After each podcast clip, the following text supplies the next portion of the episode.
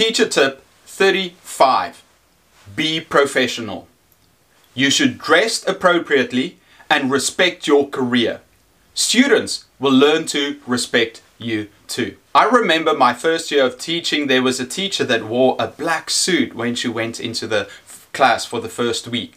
I asked her why and she said, well, there's been some studies that if you wear a darker color, it shows that you are an authority and students take you more seriously. And ever since then, I would walk into my class with a black suit at the start of the semester. Students look to you as a role model. So it's up to you to dress appropriately and professionally because it shows that you are taking them seriously. You are taking your job seriously. You should also conduct yourself as a professional because you are a role model for those students. I hate it when I walk around and I see a, a teacher looking sloppy because even though I might be completely wrong, the, the idea that you take from them is that if they are sloppy in their appearance and they're sloppy in the way that they present themselves, then their material might be sloppy too. And you don't want to do that. Remember, teachers are professionals, and I think it is each one of us, it's our responsibility to promote that idea to the rest of the world. You and I know that many other professions tend to look down on teachers, so it's our responsibility to show the world that no, we are professionals and we take it seriously. That will have a massive impact on your class. Think about it this way imagine you go into your classroom, you've got a nice suit on, and you start teaching, the students look up to you and they think, wow, this teacher is really a professional and I will respect them for it. Now let's think of another situation where you go into class and you're sloppy and you don't conduct yourself professionally. What will the students think of you then? What will the rest of the world think of you? I've had this conversation with many other teachers before and uh, I know that many disagree with me, but we are professionals, start dressing like it. You won't trust a doctor that looks sloppy. You won't trust a lawyer that goes into court not wearing a suit. Why would you trust a teacher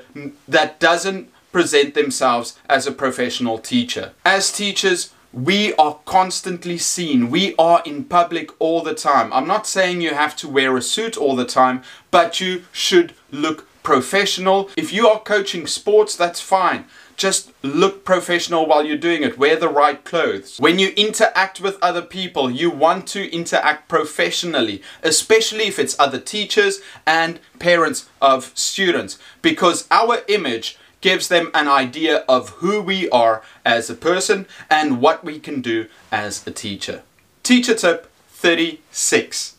Take feedback from your students anonymously if you must. We need to find out if our students understand what we're talking about. So during class, you can ask them questions to check their understanding. Once you've given them instructions, you can ask them, okay, does everybody understand? Everybody will automatically say yes in most cases. So what you should do is ask your students, okay, so what do you have to do? How many minutes? What topic will you talk about? So just to um, reinforce that understanding of what they should do.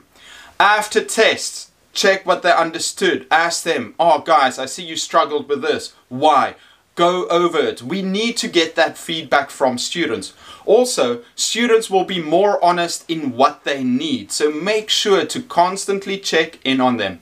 Another idea is to have exit slips. So once you've finished a unit or a lesson, you can ask the students to quickly write down what did they learn from this class? What did they understand? What would they like to learn more about? If we get better feedback from our students, we can improve our teaching. So make sure you ask your students what they need more of. Teacher tip 37. Continue education opportunities.